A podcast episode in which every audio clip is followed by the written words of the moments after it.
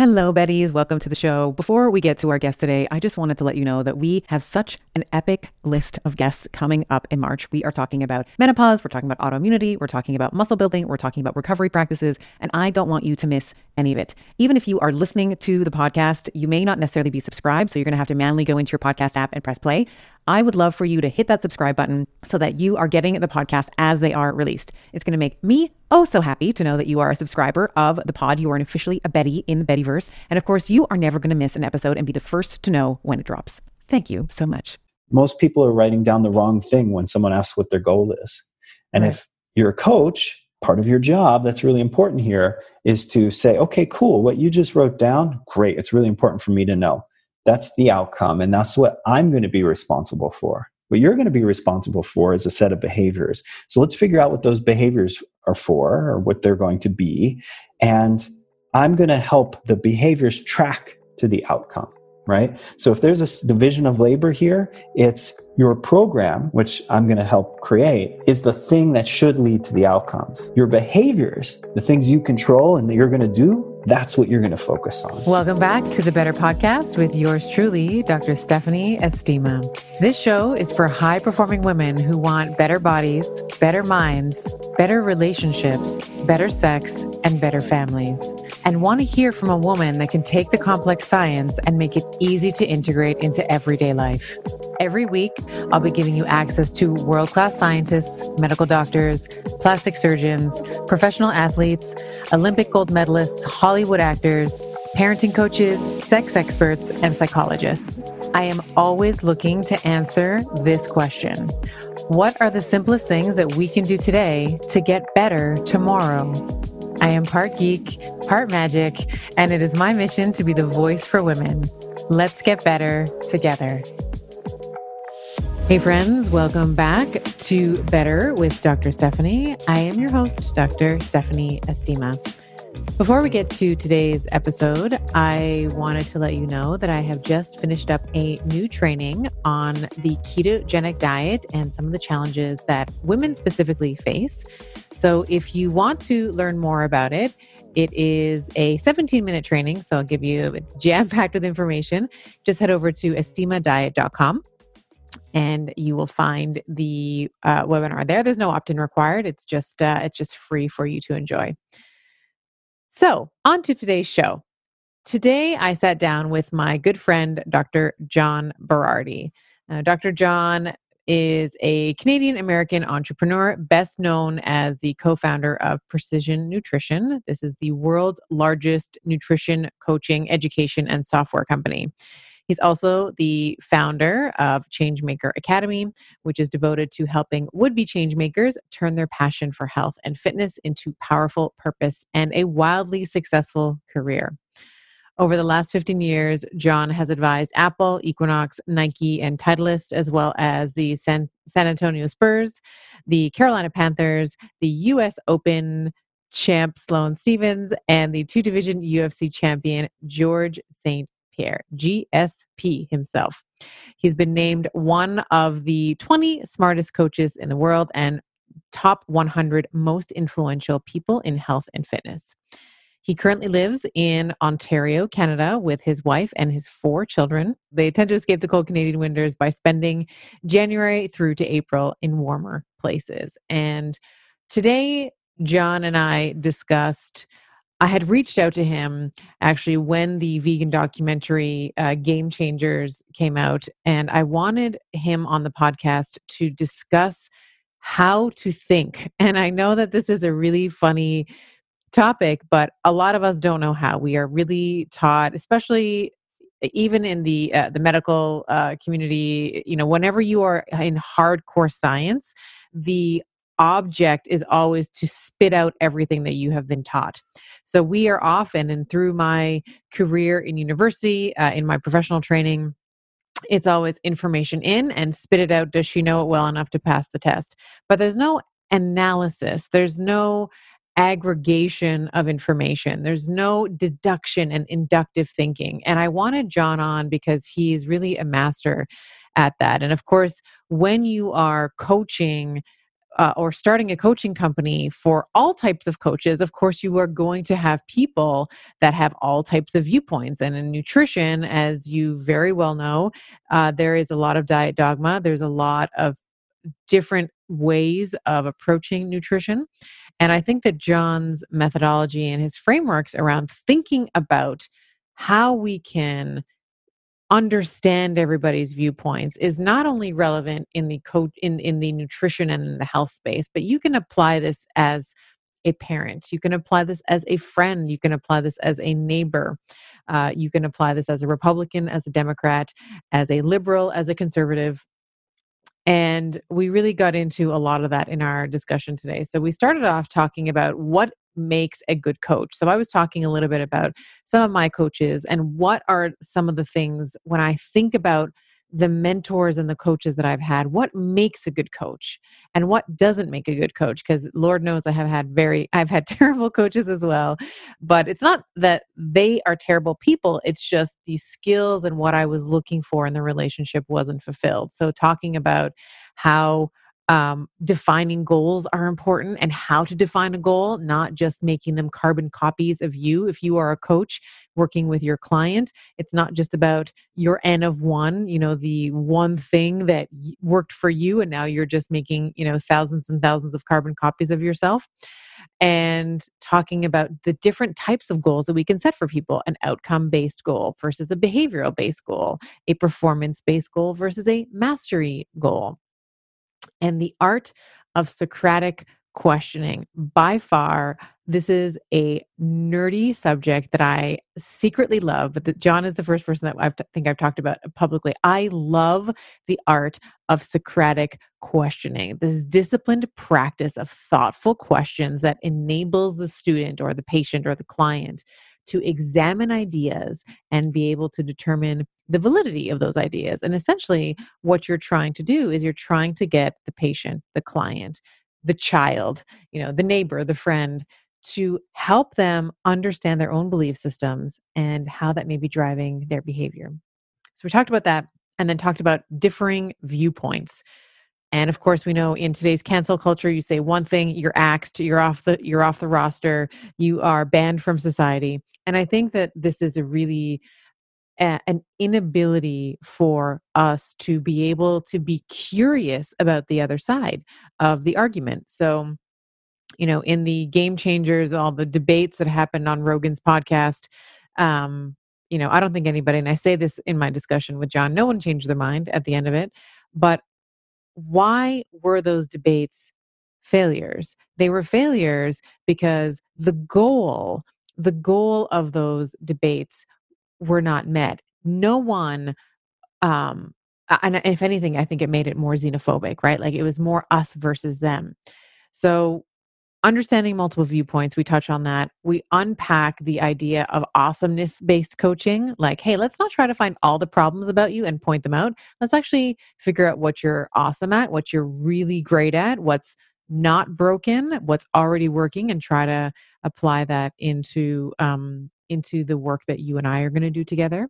And again, this applies for, you know, I know that there are a lot of healthcare practitioners that listen to this. This helps with your interaction with your patients. There's a lot of coaches that may be listening. And I know that there's a lot of moms. I know there's a lot of um, parents that are listening to this podcast.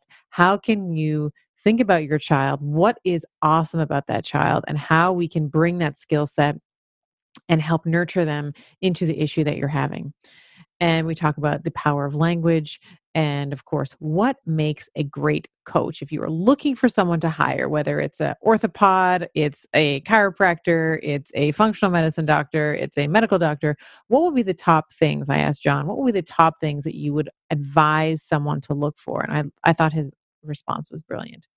So Without further ado, please enjoy my conversation with my friend, Dr. John Berardi. I am a huge fan of the Bio Optimizers Magnesium Breakthrough. It has seven forms of magnesium, which is going to help to transform your stress and your performance and your recovery and your sleep to the next level. I'm often asked, like, well, what are the types of magnesium we should be looking for?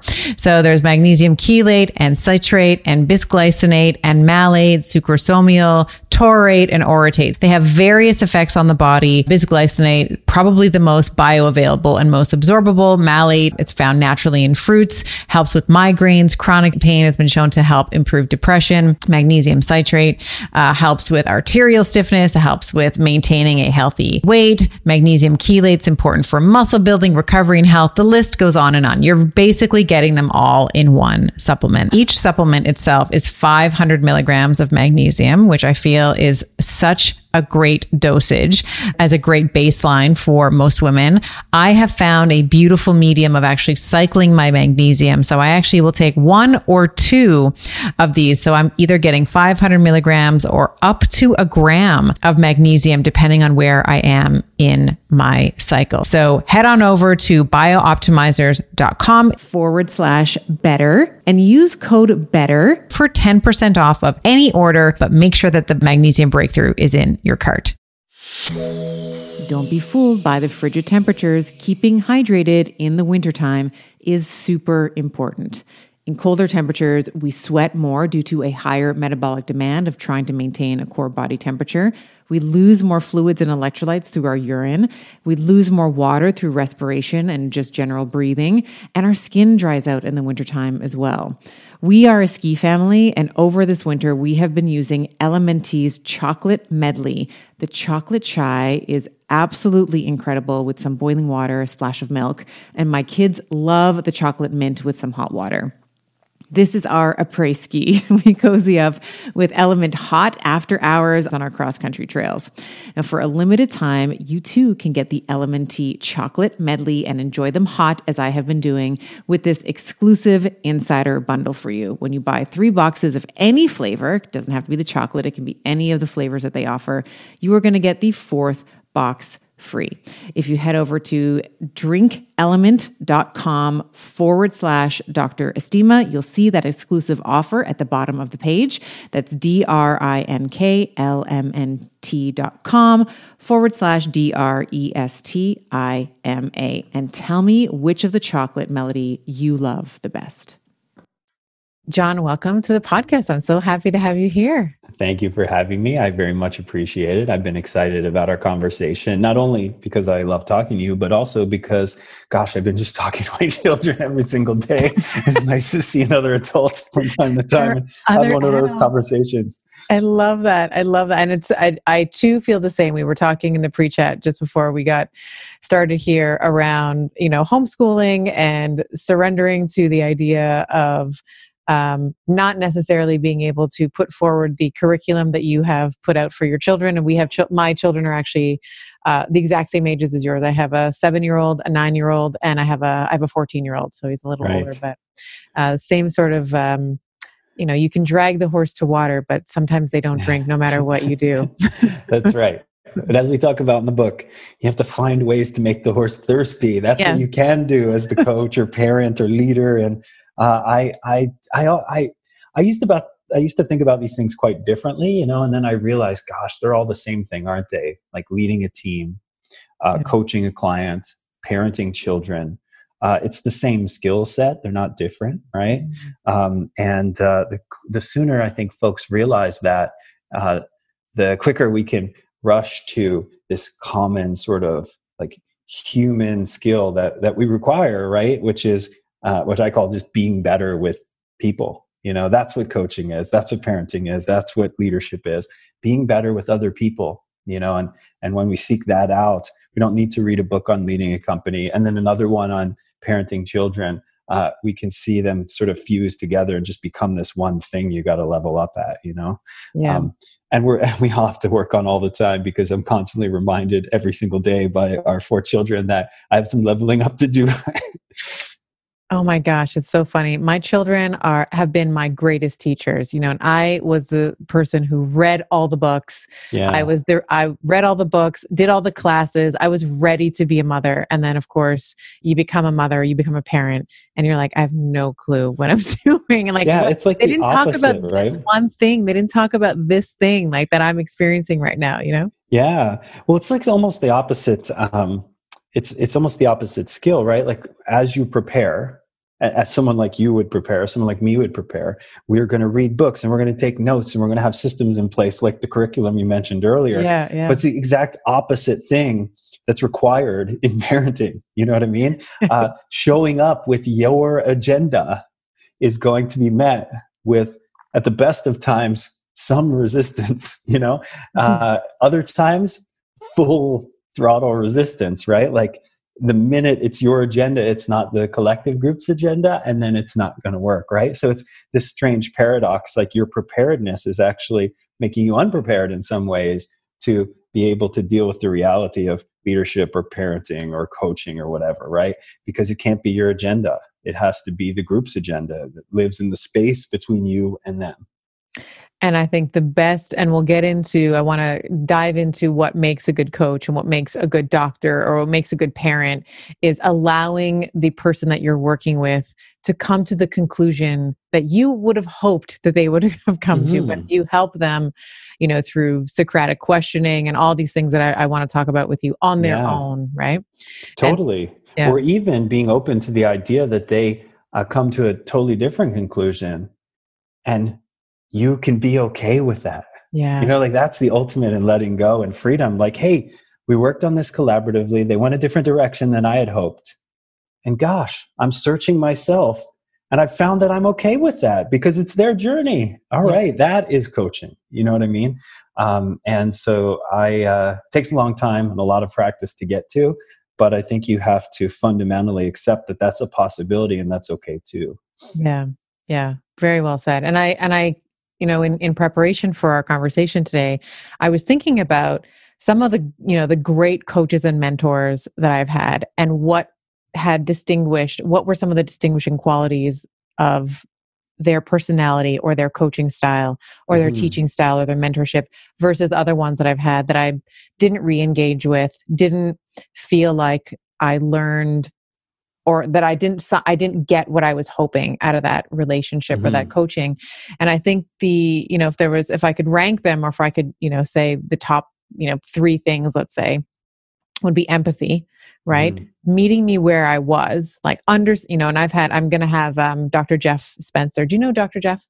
Yes, yeah. So he's been such a he's been an incredible uh, coach to me mm-hmm. and of mm-hmm. course you know you know coached olympians and he's you yeah. know an olympian himself and uh, but when i would come to him with my little pity problem my little pitiful problems compared to you know some of the accolades that he has had he's met me where i he didn't judge me he didn't make me feel less than, mm-hmm. had a lot of empathy for the way that I was handling a particular challenge or particular scenario, and was able to, based on his experience, give me some guidance, give me some things to think about, and ultimately let me make the decision myself. Just like you were saying, whether or not it was what he wanted, I have no idea. Mm-hmm. Um, and the coaches that I've had where I didn't re engage with them were overly prescriptive, right? Mm-hmm. They were overly, um, instructional. It was just do this, do that, build your funnel like this, say it like this, do it like that. And it was always um, become a carbon copy of me. Yeah. Yeah. And it was never, here's the way I want you to think about something. Mm-hmm. You know, noodle on that, marinate on that, and then come to whatever decision that you want. Mm-hmm. So and I would love for you to maybe comment on this in terms of deconstructing. Like, that's how I would deconstruct some of my best coaches, some yeah. of my best mentors. What, in your opinion, makes a good coach? Mm-hmm. So, I, I, the first thing, and this is just my bent, you know, it's my way of seeing things, is um, I, I always think that we have to get our heads right first, then we can talk about tactics and scripts and strategies, right? So you have to begin with the right philosophical paradigm because if you don't, then I can give you 10 scripts, but then when you get to situations 11 through 20, yeah. there's nothing left. Like I got to give you 11 through 20 then. And then when you get to 21 to 30, I got to give you those too. Um, and when it comes to great coaching, great coaching can be summed up as a fundamentally, deeply held within you client centered view.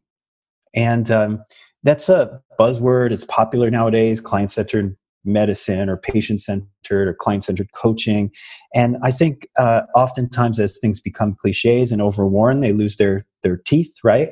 Oh, yeah, I've heard that before, so I know it. Uh, very few coaches know it because it's not something to know, it's something to practice every single day. You wake up and you're bad at it, and then you have to you know sharpen the saw and you know maybe after a few hours of the day you are kind of good at it again and then you wake up the next day bad at it again. But the fundamental notion here is that uh, your client your patient uh, whomever you're there to help serve is the world's foremost expert on themselves. And you're there to guide them towards the places they want to go. So that begins with you understanding where they want to go. And you uh, said a great thing, which is people becoming a carbon copy or people coaching you to become a carbon copy of them. And that's the opposite of client centered. That's coach centered, right? It's here's what I've done, here's what I know, here's the success I've had. Um, I'll make you into me. In health and fitness, I, have often said, like, why, why is it that someone, let's say maybe they're a teacher with uh, type 2 diabetes, uh, 40 pounds overweight, and back pain? Why, somewhere along the journey, uh, their goal becomes doing a Tough Mudder or squatting 300 pounds. Right. right. How did that ever happen? What often happens as a result of coaches, personal trainers, forming them into the kind of person that they are, right? That the coach is, right? These are the things that I do for fun. So you should do them too. And some people that works out for okay, but for a lot of people it doesn't. Um, you know, I often say the simplest example of coach versus client centered is let's say, um, you know, I'm at the gym and someone comes up to me and says, Oh, you're in really great shape. I've got a nutrition question for you. Um, you know, I'm, I'm, I'm always thinking about what I should eat optimally after my workout uh, to help me recover and all that. Uh, what should I do? right so the coach centered coach you know the person who's focused on themselves and their knowledge talks about protein synthesis and carbohydrate replenishment and recovery and you know the uh, fast digesting protein and amino acids will help with you know protein turnover and the carbohydrates will help with this. So your best thing is blank right? A coach centered coach is fundamentally different. They say tell me something. What do you like to eat after workouts? You know we explore what they like what their goals are if there's a gap between the two and how we can nudge them a little bit closer still staying within the boundaries of who they are and what they want to do. So the notice the, the, the thing that the coach centered coach comes out with is a set of knowledge and a prescription. The thing that the client centered coach comes out with is a question right? And so you know the old adage that we have you know two eyes and two ears to take in four times as much info as we speak, one mouth, um, is a good rule. Like if we um, seek and gather information at a ratio of four times to one as we speak what we know, uh, we have the actual opportunity to understand the people that are around us and whether that's a paying client whether that's our children whether that's our partner whether that's uh, our team members whether that's our family our parents uh, if we talk less, listen more, um, we have a legitimate shot at forging deeper relationships and achieving the results that we all want to achieve. Uh, if we don't, then it's a crapshoot. You know, like the probability yeah. just goes way down.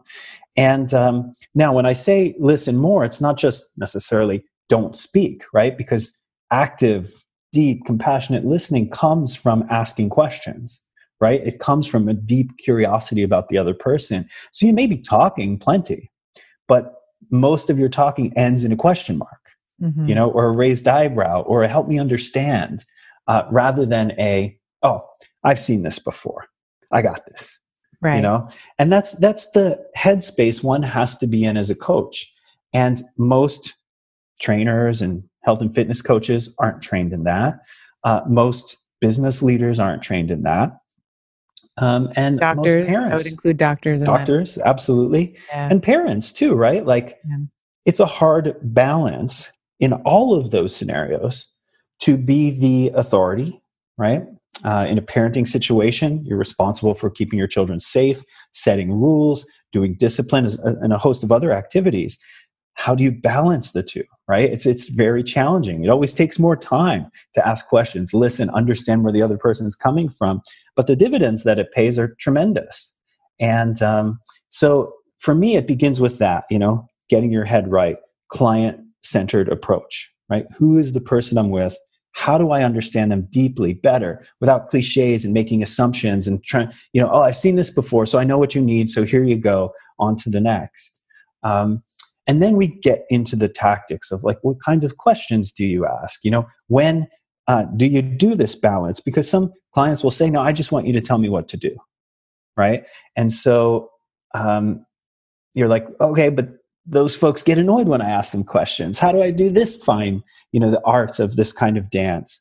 Mm-hmm. Um, and so that's where the tactics come, but none of it, none of it, none of it can go the right way unless we begin with this fundamental assumption that I'm here to serve who the other person is, which means I have to discover who the other person is.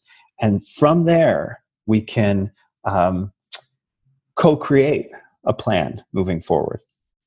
I love what you're talking about. And as you were talking, you were reminding me of uh, Dr. Shefali Tsabary, who's a parenting, uh, you know, call her parenting uh, coach and expert. She was on the podcast, and her one of her fundamental tenets is that your child is not a little version of you. It is not mm. your responsibility to mold this child to um, rectify some of the things that happened you know or didn't happen in your childhood and that mm-hmm. this person is separate and distinct so uh, when you're saying you know having this curiosity to get to understand so if you are not a doctor or you're not a, a coach listening to this but you're a parent this would be a really good cue as a parent as well to say okay yes i'm concerned for this this child's safety but we all know the uh, well at least i know very well the 4 year old who I'm telling you can't run around the house with a fork. Mm-hmm. You can't jump off the couch. But you can't get you can't beat you can't create those boundaries for that person for that little person who is like screaming on the floor like that person needs to feel understood mm-hmm. needs to feel heard needs to feel seen you have to make your at, at least at, my experience has been and Jennifer Kolari, another parenting, we had another, uh, she's wonderful. I'm actually speaking with her next week for round two on the podcast around mirroring, like making them feel like you understand where they're coming from 1st mm-hmm. And then, and only then, are you able to step in and say, okay, well, running with a fork is not a great idea or jumping off the couch with a fork in your hand is not a great idea and this is why mm-hmm. but you mm-hmm. can only get there once the child feels like you understand why they it's it would be so much fun to pretend like this fork is the big sword or the big flaming lightsaber or whatever mm-hmm. it is mm-hmm. right yeah and that's and that's really it right you see danger and uh, if you don't make a moment somewhere, and it may not be when they're threatening their sibling with a knife, that might not be the moment to be like, I need to take a moment and, and deeply understand your motivation yeah. here. No, yeah. that's when we get the knife sure. out of the picture, right? Yeah. But, you know, um, then we go to the, you know, maybe they've been, they're sad you took the knife away, which fundamentally, I mean, if you think about it, um, and this happens at work. I mean, this there can be physical and there can be, you know, authority and power based. Um, we can call it bullying, right? It's a crass kind of way of looking at it, but um, I am always on guard for being the bully of my child or our team or whatever, right? And what does that mean? Well, it, it means I am bigger than you.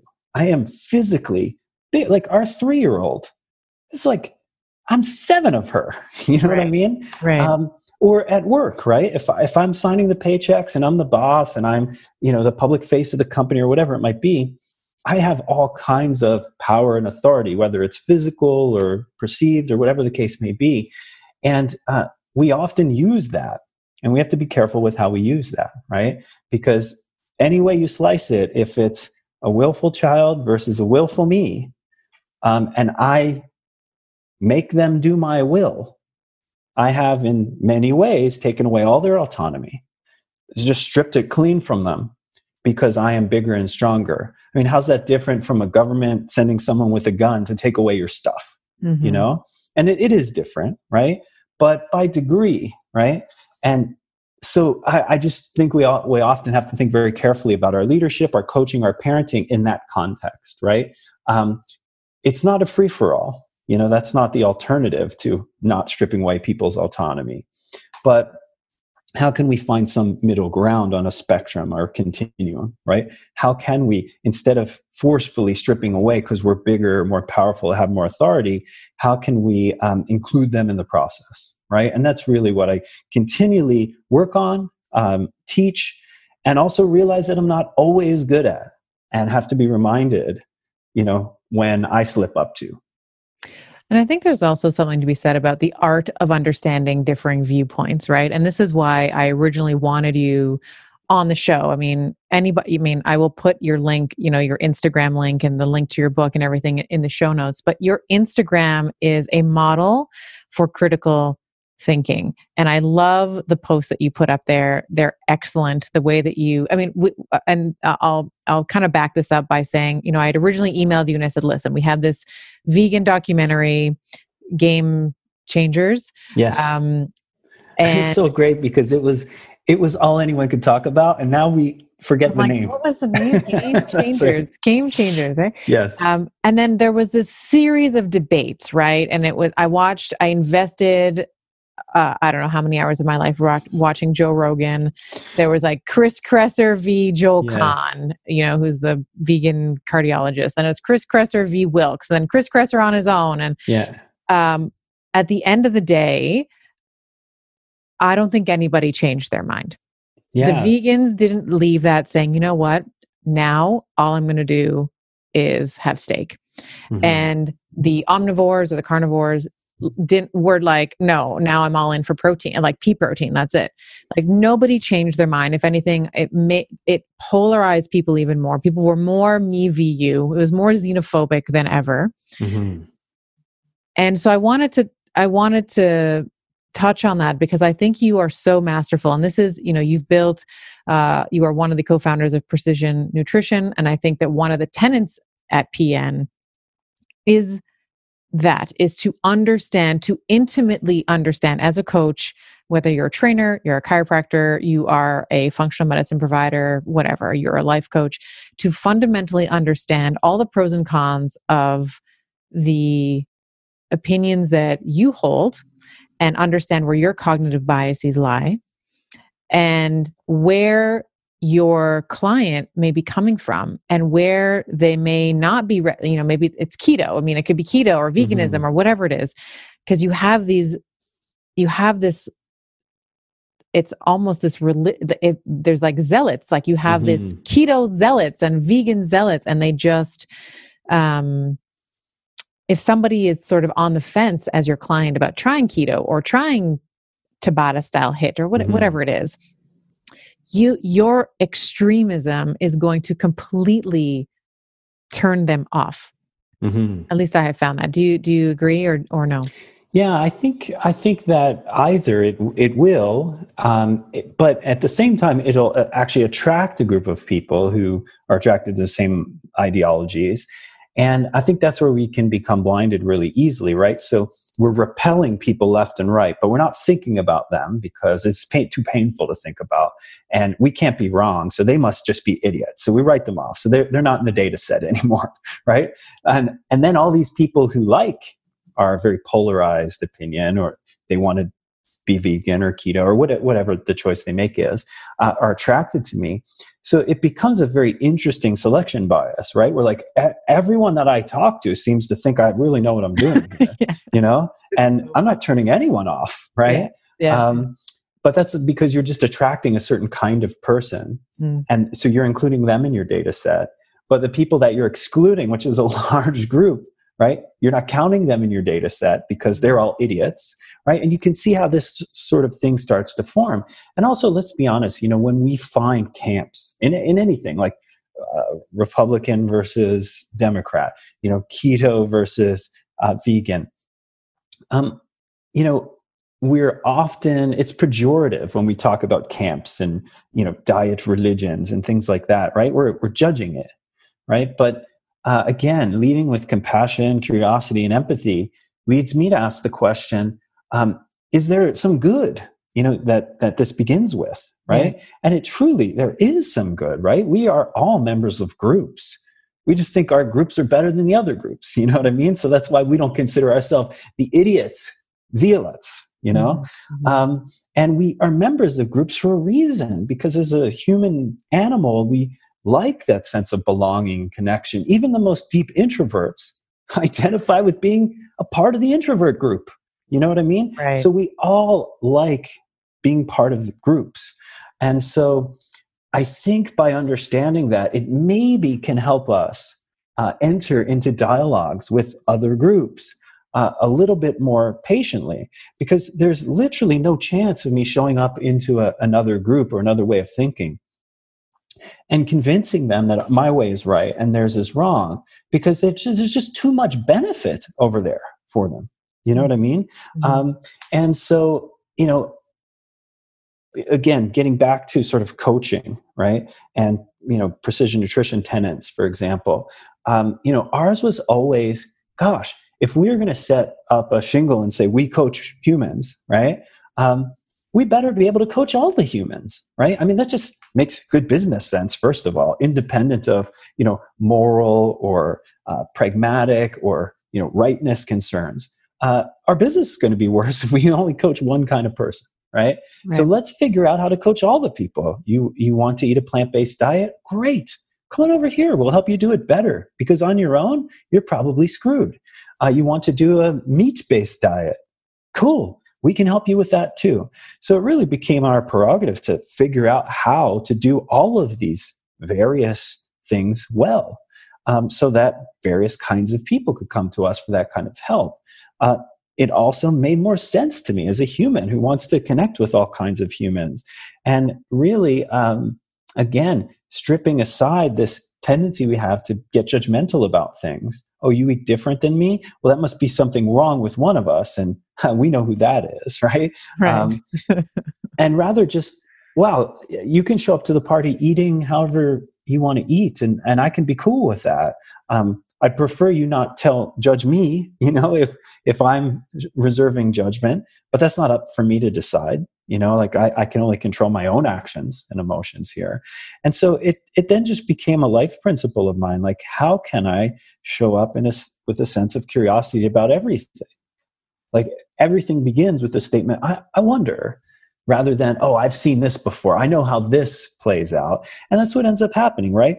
You almost can read the first sentence of let's say a political viewpoint and you already think you know who the other person is and what they're about to say, right? It's almost as if they're wearing this backpack of ideas and you think you already know what's inside it without it getting unzipped, right? right? Mm-hmm. And uh, so we go, oh, I've seen this before. And then we start railing against theoretical arguments, made up things, right? And it's such a human tendency to be like we're going to rid ourselves of that is silly. So the question becomes how do we navigate a world where we're all prone to do this, right? Where I'm prone to do this, where you're prone to do this, and I am prone to do this. The first thought in my head when I see something that isn't in perfect alignment with the way I choose to live my life is a judgmental one. Uh, but I've learned through counseling and through practice that I can let that pass just like a passing cloud and then i can get to the good stuff you know that can help me connect to the other people that can help me um, critically examine my viewpoints and theirs in positive ways and ultimately move forward in life right? Like the reason we should be evaluating things is to figure out if they can help us make better decisions for how we're living right? Like what's the point of evaluating things? It's what our brain is doing it for right? It's going oh, can this be useful to me in some way? Can I live a better life? Can my survival be better? Can my pleasure be better? Can my pain be diminished if I uh, take this action? Right? That's why we're evaluating, right? We're actually trying to consume information to make better decisions for our lives and the people that we care about. So, gosh, wouldn't it be great to be able to take in all the information and figure that out? Right? Yeah. So, um, even someone like me who's really well practiced at this and has made it like a lifelong commitment, you got to know the first thing in my head is probably negative, judgmental, etc. But then I can dissociate from that, and again, that's years of practice, and go, oh wow, there goes that thing again. Gosh, I never that. I guess that's never going to go away. and then I just let it blow. But I go, oh, but wait, don't act on it. Don't yeah. grab it just let it blow past because it's not the right it's not the right feeling i need right now. It's not helpful to me. It's the wrong set of emotions.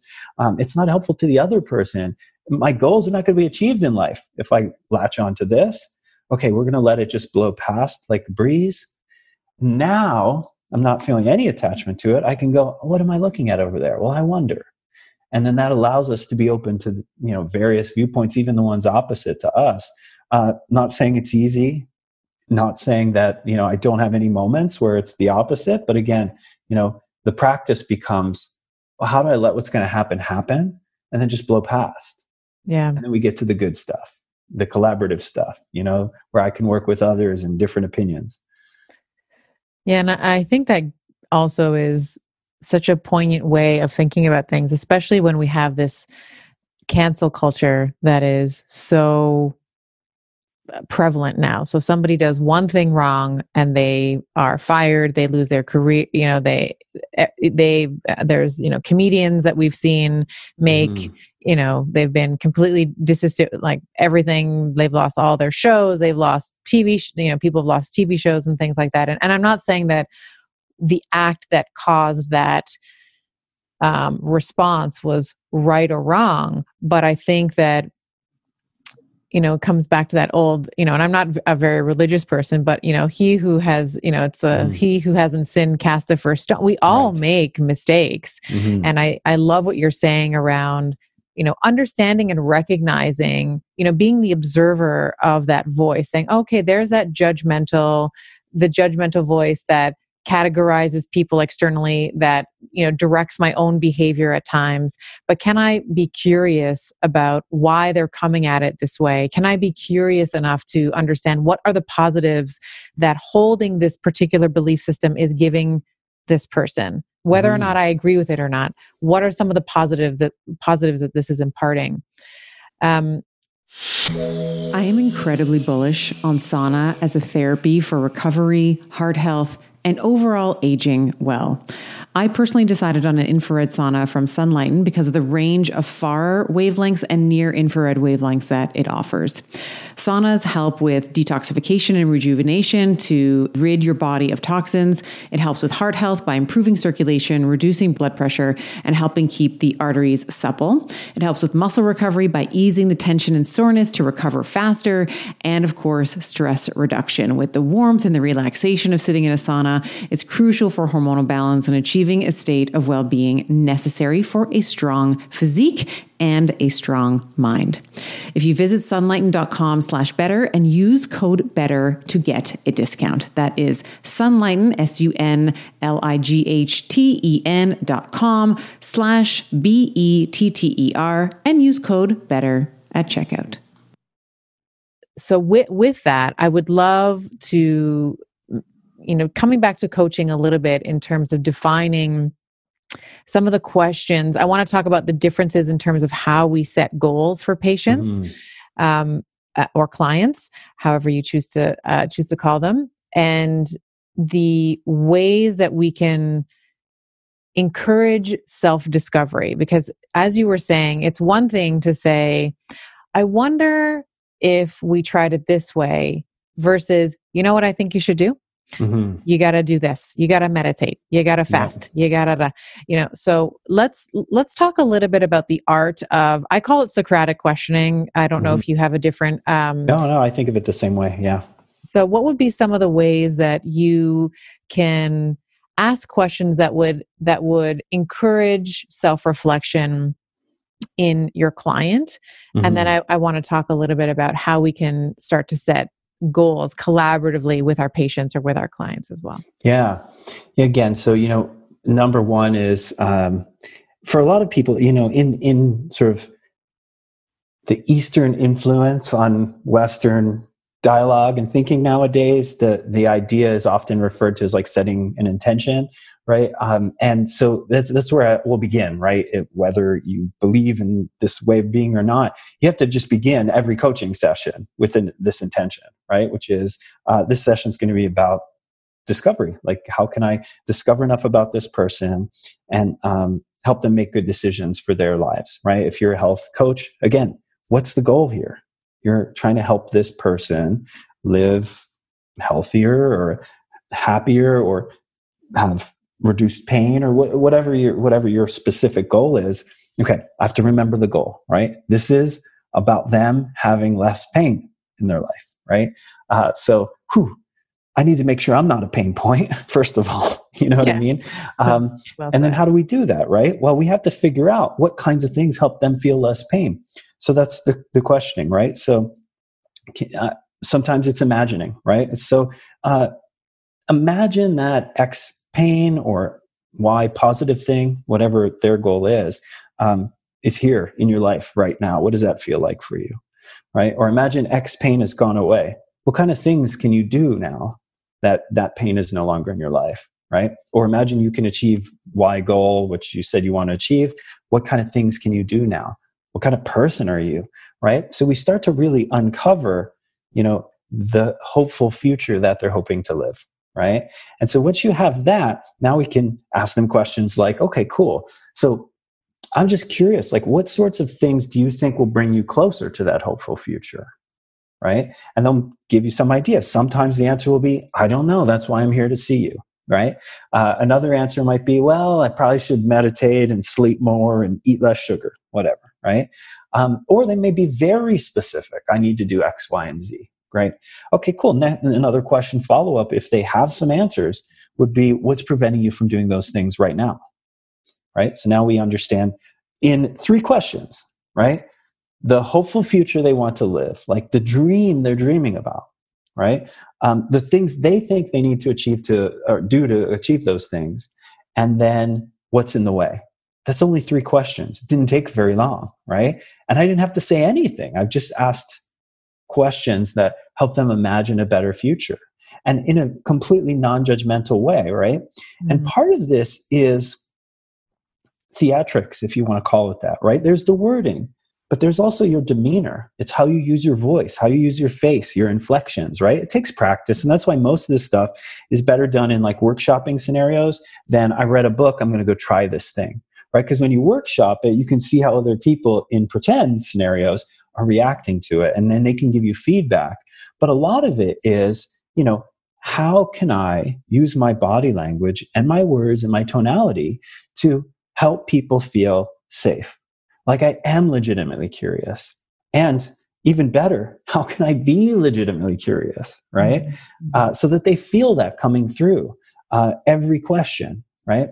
And then once we got to you know what they want to achieve their hopeful future what they think they ought to do and what's in the way right? Then we can start troubleshooting right? And that's where each interaction becomes independent. Um, but you know when we start troubleshooting that's where as you said you know i'm wondering if we tried x you know how how you think that might play out? And then you know one of the places where i always want to end up in a little dialogue like this, which I consider like kind of a winding path that we're on together, um, is at the end confidence testing, right? So we come up with sort of a co created next strategy, right? And then we confidence test, which is okay, now I have one last question for you. We've agreed that you're going to try this uh, pre bed routine, which may make it more likely that you fall asleep earlier and help you get more sleep since we identified that as such an important thing. I'm just wondering on a scale of zero out of 10, Zero being, there is no way in hell I could do this every night for the next 10 being, of, of course I can do this. Gosh, it, it even feels too little ability. So again, zero being no is a little easy coach. And then we have them rank it. And if they rank anything less than eight out of 10, then we're not going to do it. We're going to make it simpler. Right? I mean, imagine you go to a doctor and a doctor's like, you have this disease, this pill is going to help it go away or go in remission or whatever and I want you to take it every day. All right. And come back and see me in a month and we'll do your blood work. Um, it, docs rarely ask this, by the way, but zero to 10 that you can take this pill every day for the next month before I Mm-hmm. see you again, right? It would be a game changer. And it would really be eye opening if the patient said two out of 10. In other words, I can't take this pill every day, doc. Uh, why are we going to have a month follow up? Why am I, why is that in? Right? I'm going to see you and you won't have taken any meds and things will probably have gotten worse since then. Right? So, really, you know, this is uh, the crux of coaching. It's co creating something that really speaks to your patient or client's deepest needs and the desires that they have for the future. And then figuring out if the thing that we're about to recommend together is something they're confident that they can do. And if they're not, we just have to shrink it. How simple can we make this then? Oh, okay, cool. Six out of 10. Well, I'm feeling like it, it sounds like by the ranking you gave, what do you think might be something just a nudge easier that we could do? You know, uh, maybe we work on the pre-bed routine three nights a week. How's that feel on the scale of zero to ten? You know, and we come up at a, with a place where um, they're very confident they can do this thing until the next time we check in. Incidentally, again, we talked about parenting, we talked about team leadership. It's all the same, right? I mean, this is what we need to work towards. If I give feedback and instruction as your boss, I need to know that you feel confident you can do the thing I asked you to do. If you don't, I mean, we're just going to go in circles, right? And Mhm. same with your children, right? Um, so this has been just a, a tremendous asset, and it's just so easy, right? How confident do you feel? Zero out of ten. Your clients will get used to it, and even before you say the full sentence, you'll be like, "So confidence," or before, and uh, and it just becomes this great way of dialoguing about how, their confidence. Um, and the one app for coaches is that sometimes we make the things so easy that when the client in our minds we're like like it's too easy right? Let's say we're talking about they're like i can eat one vegetable every other that's not going to make any impact on their health. It may or may not you don't know. However what it will do is build their confidence so when you move to one vegetable every day they can give you nine or ten out of building confidence rather than going right this is the indirect way of building up the person to be able to do the harder things later That's amazing. Yeah. And I, I think that that is so important because confidence testing gives you, obviously, gives you an understanding of compliance, right? Like when you're Mhm. thinking about the prognosis for the, you know, how well they're going to do on your program. right But it also gives you other clinical gems as well. Like, you know, at least on the initial outlay of your program, like how well you have listened to their goals and your construction of their program, how closely that matches them Mhm. and the strength and integrity of your program. And then, of course, if you need to flush out some things in order to get them above an eight, if you need to take Mhm. some things away, I think for so many people, and I and I I have fallen prey to this as well, where I'm like, someone's hired me, I'm going to give them everything I can, and I want to, Yeah. you know, you we we do it. I think coaches and doc, we do it from a place of love, like we really want to help them. But what Mhm. ends up happening is you overwhelm them and you forget about how long it took you to master that. You know, we didn't come out of the womb, you know, I didn't come out of the womb understanding the Krebs cycle or Right. body hypertrophy of the like, you know, yeah it- and in our own journeys, you know, we fall, we regress, we fall off the bandwagon, we fail. And it's Mhm. just a matter of how many times you, you know, got back on the ba- bandwagon and made a little bit Yeah. more progress, you know, and, and having that, um, I think having that compassion for our patients, our clients is also yeah really sometimes i think it takes actually like a real it not in it can't be an intellectual exercise. It has to take a it, it has to be felt. And for me what i often do is i look and remind myself in my own life for things that i am trying that are new and how mm. difficult it is for me and how little i have the capacity to do with four children and all the other things i'm working on and go oh gosh for them the thing that's easy for me eating healthy food and exercising every day is the learning to play the piano that I'm working on, or the new thing I'm trying as a parent or a partner. And I go, oh gosh, you know, does it feel that bad for them when I ask them to eat an extra vegetable? It must. Like for them, it may be the equivalent of climbing Mount Everest, right? Yeah. So we need to make a smaller mountain for them. And I, we can get this intellectually, but I often, um, in my life, one of I feel like my secret weapons is that my head is always swiveling around looking for analogies. Um, it's going, gosh, I have a unique problem, challenge, uh, opportunity over here. Um, I don't know much about it because it's new. Where have I seen something like this before? Right in my, you know, relationship life, in my uh, former time as a PhD student, in uh, mentorship relationships I've had, in learning to play an instrument. Where have I seen this before? Okay, cool.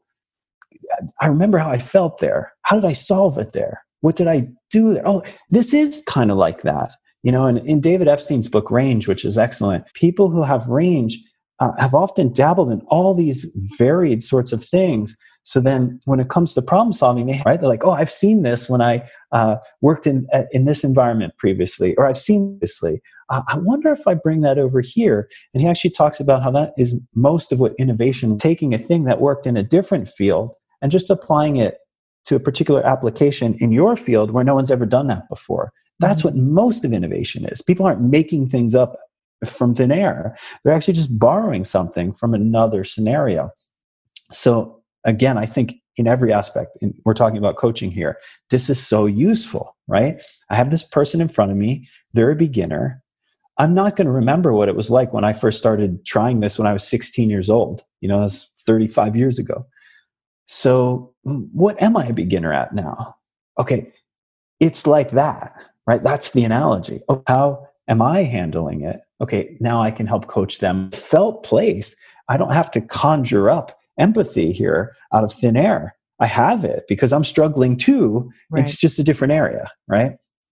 It's funny every time I you know in the in the times where I have, you know, lectured in, you know, whether it's on stage or in a corporate setting, I'll ask the question, so how many of you, you know, depending on the topic, you know, how many of you in the past month have had, you know, headaches or back pain or you've thought it's time for me to make a change with my nutrition or I need to, you know, start exercising and moving more. I need to start working on my posture. And invariably, 80 to 90% of the hands go up. It doesn't matter what size of the audience that I'm speaking to.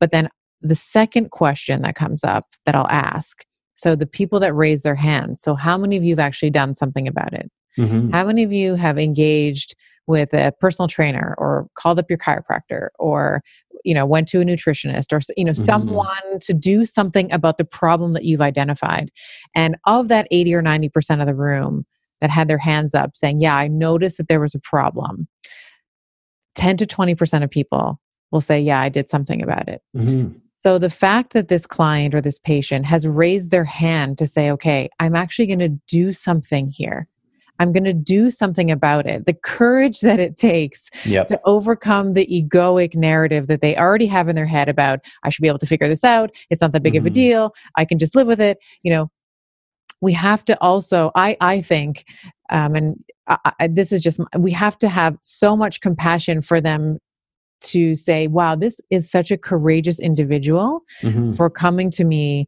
and saying, yeah, you know what? Everything is not okay. I, I want I want a better life for myself, and you are the person that I think can do it for me for for a variety, you know, for whatever reason. Yeah, I mean, before we started recording, um, we talked about the idea of like the awesomeness based coaching, right? And this yeah. is a great time to bring it up because um, this is our s- sort of second central tenet of coaching. One is uh, client centered, right? So beginning with the person and who they are, not who you are. Um, and then the second is awesomeness based coaching. In in most of health and fitness, we do the opposite. It's awfulness based, right? It's let's measure a bunch of stuff, see what's wrong with you, and then we'll go in and we'll start fixing stuff, right? Yeah. And the, it's a constant reminder of where we're weak and fragile and broken and not good enough.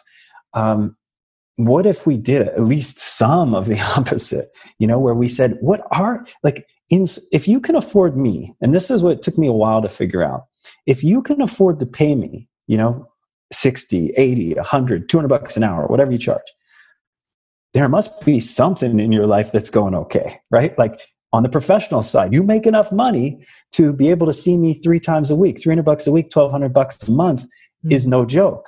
So there's an area in your life that you don't totally suck.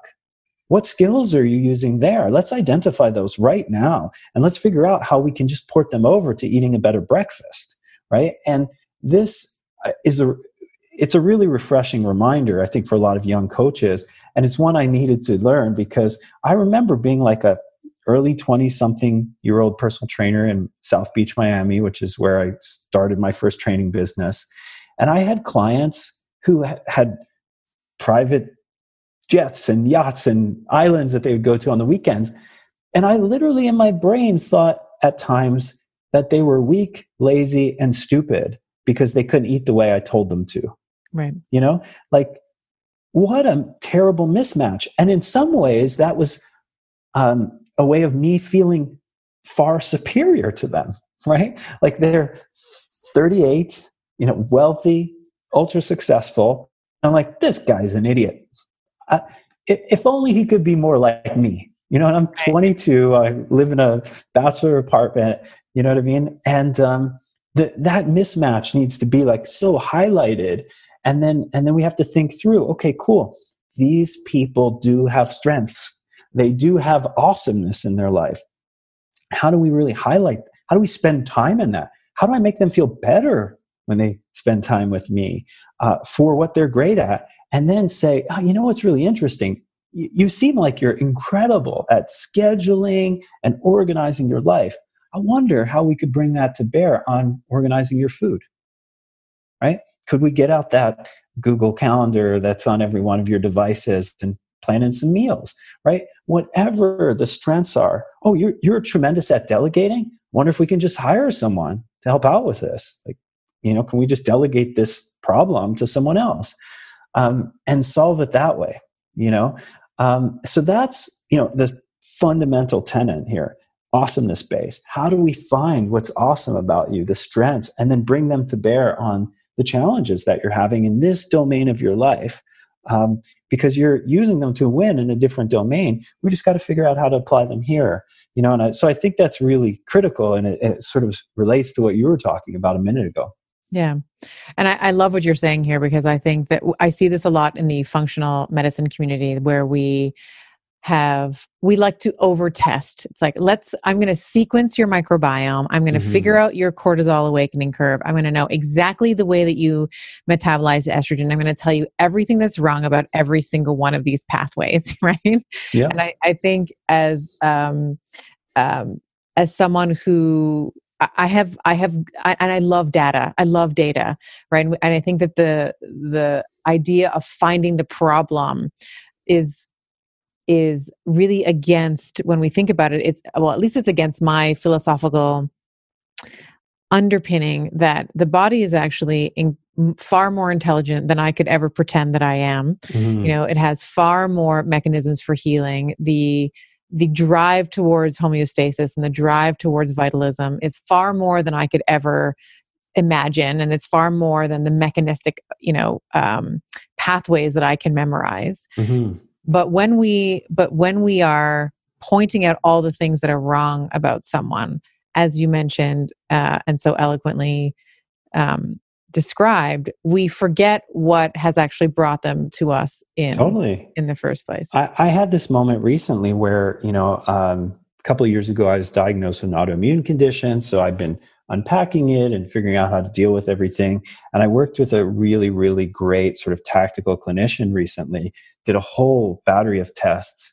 And, um, you know, as we're going through the, and, and again, like I, I'm pretty level headed about things, but as we're going through, you know, his read of what's, you know, going on with me, it, I mean, it was doomsday scenario, right? And I'm like, well, time out. We need to at least stop for a minute and recognize I'm almost 50 years old. You know, I run 100 meter in less than 12 seconds. I um, have a lot of muscle mass and very low body fat. Almost every system of my body is working phenomenally well, right? Like 90 out of 100% of the things we could look at are amazing. My blood pressure is. You know, I'd get an A. yeah, exactly. Totally. You know, it's just that. So can you at least tell me one thing that's good about me today right instead of all this and again and i and i get the things now imagine someone who's not trained in any of this um, who gets a B, you know what I mean, is sitting in front of a functional med practitioner and or a personal trainer or a strength coach, and it just seems like every time we're together, I get an F. Uh, that doesn't. It's not vitalizing. It's not rejuvenating. It makes me feel sad when I'm with you. you know. Mm-hmm. So again, like part of it is very practical and functional. I want to know where you're strong so we can bring those strengths to bear on this problem. Because I think you can fix them with the same strengths you use to win in this area of your life. Also, you're a human being, a person that I'm connecting with. It would be great to make you feel good when you're with me too. And that's what awesomeness based coaching does. It allows us to use your strengths effectively functioning functionally and it allows you to feel great when you're with me, which makes you want to come back and see me again. And then we can work on this thing for a while, you know? And that's what a good, I mean, you know, we were saying this at the top of our conversation that I, at least for me, the coaches that have been the most influential and that have helped me move the needle the most have been the ones that have met me where I am. Mm-hmm. You know, they've been further along on the, I mean, we're all at, at, the end of the day, we're all on the same path, right? Mm-hmm. We just have people that are further along in the path than I am, and that's why I'm seeking out that help. But they never made me feel that way. Yeah. You know, they never made me, you know, like Dr. Jeff was never like, you know what? Do you know how many hours I've put on the bike? I've probably mm-hmm. put, you know, a hundred thousand hours, you know, whatever the number of hours is. I've probably put in a million. I mean, he's told me the numbers of how many hours he's trained and stuff outside of our coaching sessions. But if I came to him with um, you know, a, a, mindset issue, he'd be like, you know, do you know what Lance Armstrong would say in mm. the same? He would, he would. There's no compa- there's no judgment. It's always right. like this is where you are right now, and mm. I mm-hmm. get it because, as you were saying, I can find other scenarios where I'm a beginner and I know what it feels like to suck. when, mm-hmm. You know, because when we are all it you have to be willing to suck to get to to to have mastery to be able to mm. develop mastery because we all start somewhere. Yeah, I I've been going through this recently because our daughter plays piano and you know she started when she was four and she's 10 now so she's pretty good. And this year um, you know during my sabbatical starting in january i wanted to learn to play the piano. Um, so one of my favorite things about it in addition to the playing of the piano stuff and, and learning a new skill is that our children get to see me be worse than especially my daughter at something. It's right. and and it's it's really cool right? Because imagine you're a child and your your parent seems better than you at everything right? Literally everything. So this is the one chance where she gets to see me be worse than her uh, at a thing that she has some level of mastery of mm-hmm. and it's really good for our relationship. And it's also really good for me uh, inside as a uh, being with an ego you know where i get to go wow okay cool. How am i going to continually be cool with this sucking at something right? And oh this is a great lesson as a family. When you try new things you suck at them right that's just how it is mm. and uh, so it's it's really been a nice experiences, learning experiences, you know, interaction experiences as a family to um, to go through this um, intent very intentionally, right? Like, hey, I want to show them that because again, as a parent, you go, oh, honey, you know what? You just need to practice more at whatever new thing they're doing. Where none of us are very good at things uh, when we first start, but that information is a mismatch because, Dad, it seems like you're good at everything, though. Or mom it seems like you're good at everything right? So this is an opportunity to show um, hey honey we need to practice. None of us are very good when we start new things. And you go for example daddy at the piano right now you know? Mm-hmm. so um, yes i totally agree. And again uh, putting ourselves in uh, environments and scenarios where we do have to suck in front of others because that's what everyone does when they try a new thing is so helpful as a parent as a coach, as a leader. But many of us avoid it, right? We spend time yes. in our comfort zones. And even if we're growth minded and we're willing to step outside our comfort zones, we'll try and do it privately, right? So people don't see this uh, heroic figure that I am uh, not being good at something. And it's such a liberating experience to be like, hey, it's okay. You know, I mean, for, for those who really don't know about you know my career um, you know, I was sort of the face of the world's largest nutrition coaching and education company. That th- this figure lives out in the world called Dr. John Berardi, you know? And so God forbid Dr. John Berardi show up and be bad at something, you know? But it's quite liberating when you're like, hey, Dr. John Berardi is bad at the things he starts new, just like everyone else. And I own that and I want to publicly display that, you know? This is a really nice time to contrast the different types of goals that we can set as well. Mm-hmm. So, when you are starting something new, like playing the piano or trying to eat more vegetables or trying to get to sleep earlier, I was I was actually talking about this on my Instagram today. I woke up this morning every fiber in my body knows that it's leg day today. Mm-hmm. And as a tr- you know, all the my brain's churning out the excuses. Well, Steph, you're homeschooling. You've been much more tired lately. You know, maybe maybe you should be trying to take the day off. And if my goal was a performance goal, so if my goal was performance based, meaning you're going to go downstairs, you're going to punch out this and this number, you're going to do it in this and this time, mm-hmm. I would have I would have failed today. Yeah. But my goal was behavioral based, meaning Tuesdays are leg days. So Stephanie goes downstairs on Tuesdays, no matter what, and she does a leg routine. Yep. And which is what I did today. So not my best, not my best workout.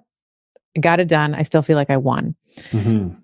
Can you contrast for and i would love for you to expand on this because in your in your book uh, changemaker you talk about all the different types of goals which i think were brilliant so outcome goals versus mm-hmm. behavioral goals performance and mastery can we talk a little bit yeah. and contrast those for for the listener yeah totally i mean uh, we're we're so often taught to set goals or the idea that setting goals is really important but rarely are we really taught you know how to effectively set them and when we are most often taught it's like smart goals like specific and measurable and right right right yeah, yeah this kind of mm-hmm. stuff right but um what I've just seen over and over again, and the research is bearing it out as well, is that um, you know unless, I mean, it, eh, people always try and put a little asterisk on this by being like, unless you're a elite athlete, but even elite, elite athletes have to do the same thing.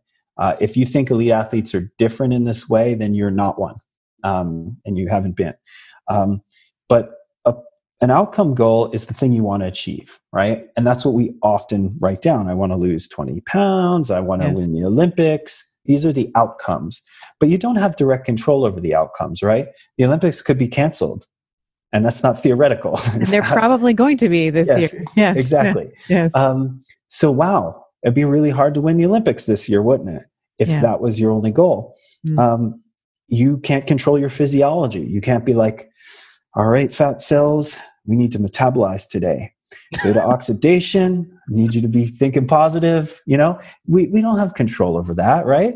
So what we do have control over are the things we do that go downstairs to the basement and do the Tuesday workout, that eat the vegetables. So this is what we do when we set goals. We write down behavior goals, right? If it's a certain amount of sleep, if it's a certain amount of vegetables, if it's a certain amount of not cookies, if it's you know whatever you know sleep stress management food and exercise behaviors we want um, and again we talked about how to arrive at them with a coach's help earlier collaboration co-creation confidence testing right? So don't forget any of that yet. But then once we have a thing then we just track those as our goals. The goal is to exercise four times this week. It's not to lose three pounds. If you do lose three pounds from exercising four times phenomenal but if you don't, I promise exercise over time will help you achieve the outcome, right? Uh, there's only one path to the outcome, and it's the right behaviors done consistently over time. The next step of that is, as you mentioned, performance versus mastery, right? And this is one that I've uh, had wrong when I was younger. I've seen elite athletes, you know, do the way the most elite athletes do and uh, they look at mastery. You know, I, have examples in my book. One of my favorites is, uh, you know, I worked with George St. Pierre for years and years, and um, you know, we were at an event in Montreal. He had won his fight, uh, so he's, you know, he was the title holder at the time in the welterweight division. Uh, for those who don't know, he was UFC champion for years, um, and so he fought a guy, went five rounds. He failed to submit him, even though he dominated every minute of that entire fight it's 12:30 in the morning. A whole group of us are waiting in a hotel suite for him to come so we can go to a celebration.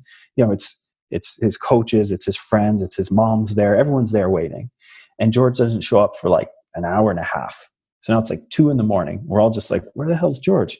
He was so pissed that he didn't submit his opponent that evening um, that he and his grappling coach worked on a particular set of jujitsu moves for like an hour and a half.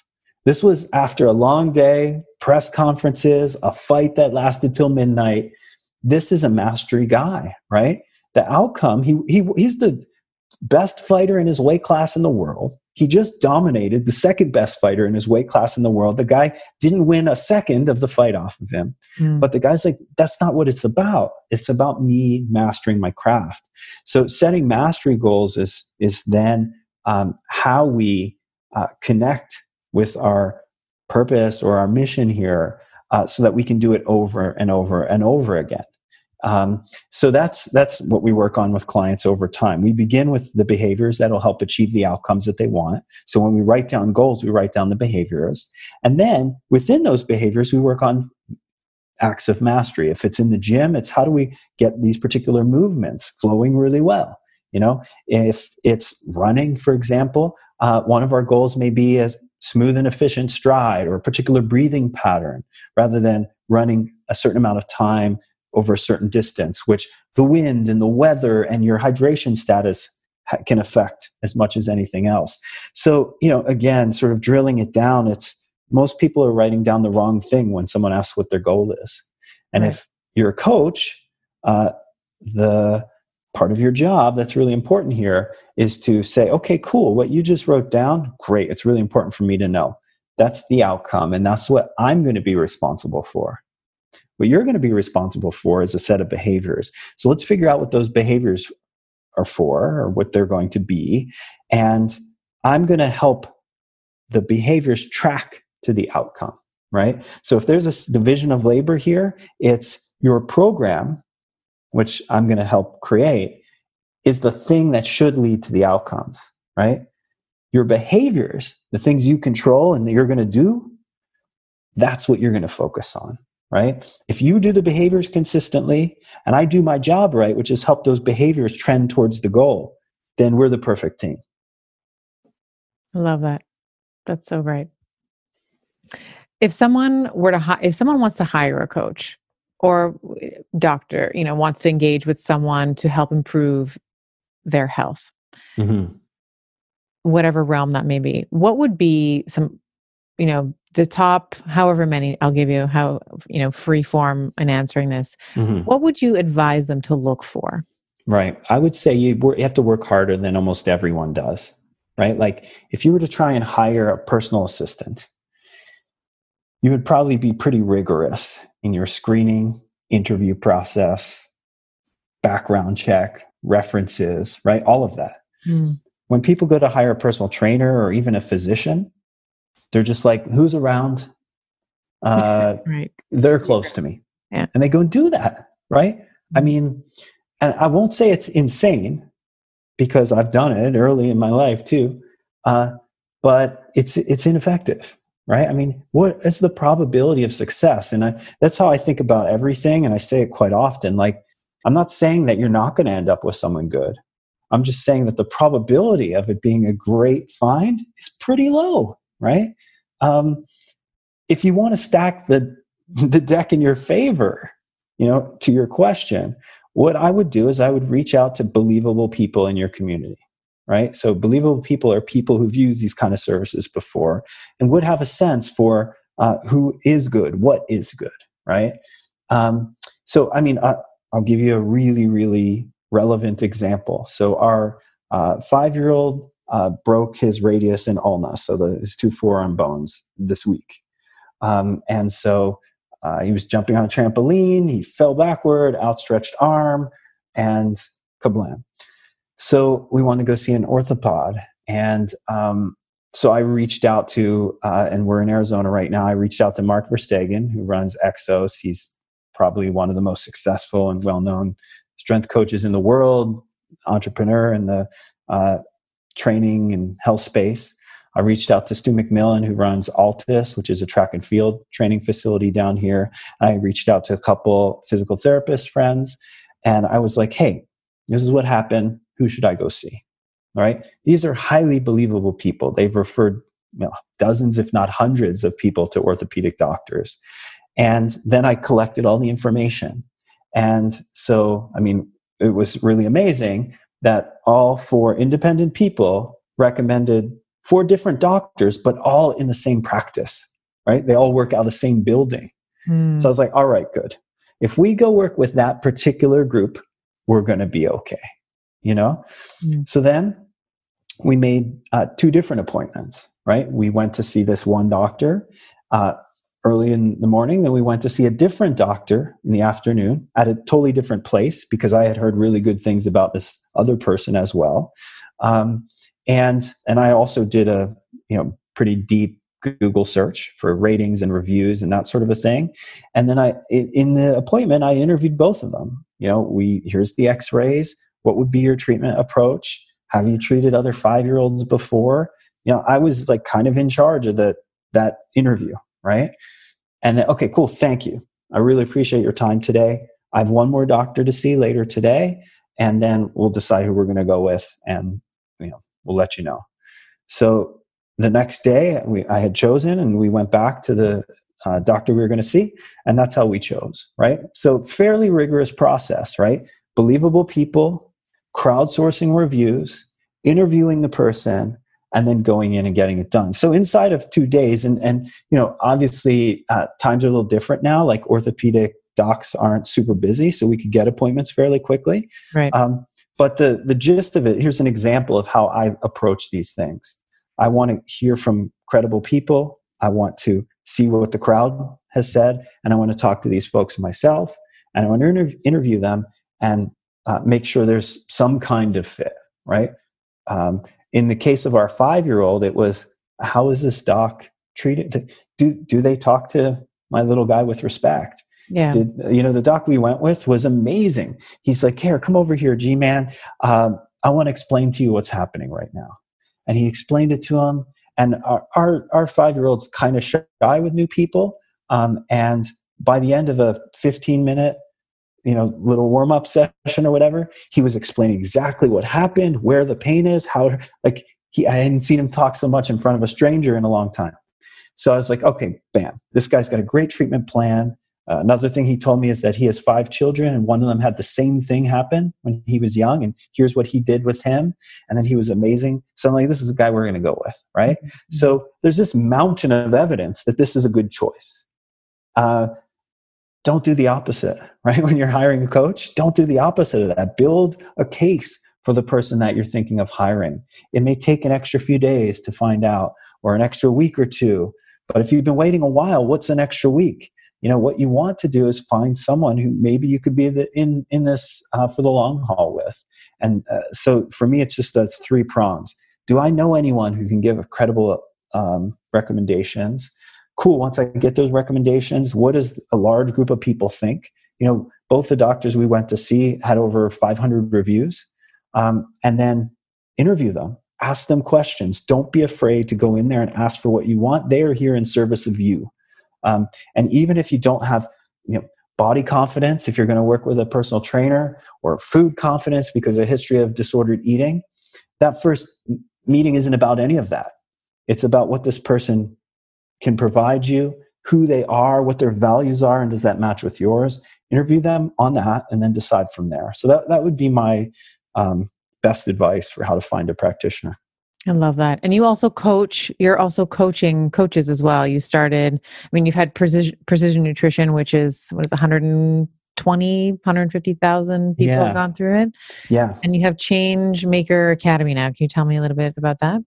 That's right. Yeah. So it's in its early stages. I mean, essentially in, in 2017, you know, uh, Phil Caravaggio, who's a co founder of Precision Nutrition, and I ended up selling, you know, the company.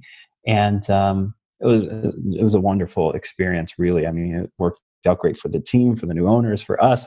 But um, after that, like I I just I had a moment where I'm like, all right, cool. We sold this company for a lot of money and don't really have to do anything right now, work wise. So I can take a minute and figure out what's next And the book was what was next for me. You know, I wanted to capture everything that I thought I had learned in the last 30 years in the field and share it in a way that I thought would be really valuable for not only people coming into the field, but people who are in it right now and right. trying to make sure it's something that's sustainable. Mm-hmm. And um, so as I was writing that book, I was like, gosh, this needs to be a bigger thing, you know? Uh, but I don't want to run it. I just came off running a company for all these years. Um, so what I think I want to do is find a young team, train them, let them run the thing, you know, and um, just give them the culture, the values, and the systems for being able to to coach people through career, you know, development, um, and uh, and let let them take it. Like they're passionate right now about it. They're young. They're energetic. I want to be with my family now more than anything else. So you know, this was the, the Changemaker Academy was born, and the idea was we wanted to create a series of courses for people to figure out their unique abilities and their purpose and their values and how to grow a business from that um, and uh, how to develop a reputation from that and all the things that we require to have a sustainable successful career also we want to create meetups right where people in the same geography can get together and be allies rather than adversaries. Uh, it's you know i am so intrigued by how uh, the event spaces in health and fitness work right? There's all these events every year and people fly from all over the country and other countries to get together in seattle or new york or toronto or wherever they come uh, to be with their people right?